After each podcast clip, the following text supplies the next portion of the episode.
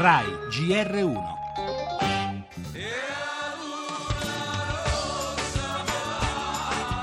Guardandomi indietro sto vedendo che ne ho fatte tante. Da quando ho cominciato, Foggia, poi Napoli, l'amore per la musica napoletana, le canzoni napoletane e poi tutto il resto che è venuto di conseguenza.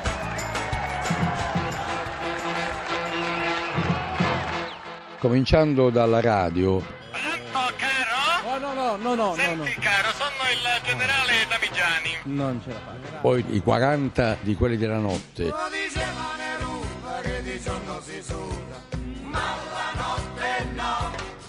tutti quelli di Indietro Tutta, Pronto? Pronto? Pronto? Chi è? Gennaro? Gennaro? poi quelli nel cinema, quelli dell'altra domenica per Bacco, Andy Ruotto, le sorelle bandiera, tutta quella roba lì. Ho fatto il calcolo che sono 100. Possiedi Faccio queste cose per passione, un po' di vanità c'è però, eh, cercando di coniugarle, come dicono gli intellettuali, con il gusto del pubblico. Grazie, no, auguriamo serenità a tutto il pubblico di Radio 1. La radio è nel mio cuore, ho cominciato la radio, devo tutto alla radio e al jazz e quindi viva il jazz e viva la radio.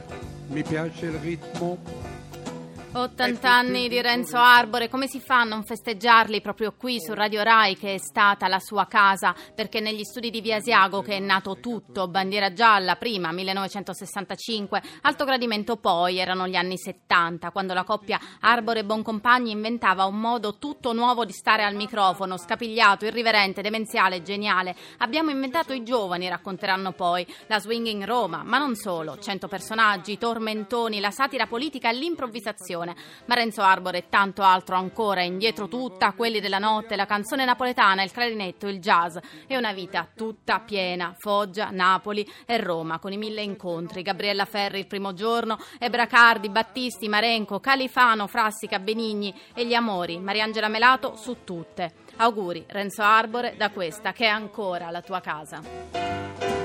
con sette note.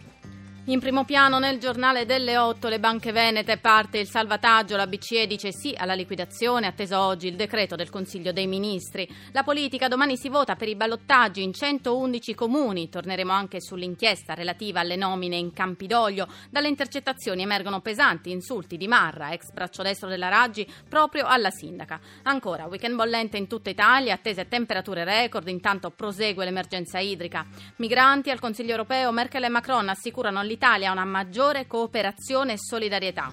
Esteri, sventato un attacco terroristico alla Mecca, a Londra invece, dopo l'incendio del grattacielo, deciso lo sgombero di cinque torri residenziali. Torneremo anche sulla scomparsa di Stefano Rodotà, giurista delle battaglie civili, oggi la Camera Ardente a Montecitorio. Infine, lo sport, under 21, stasera azzurri in campo contro la Germania.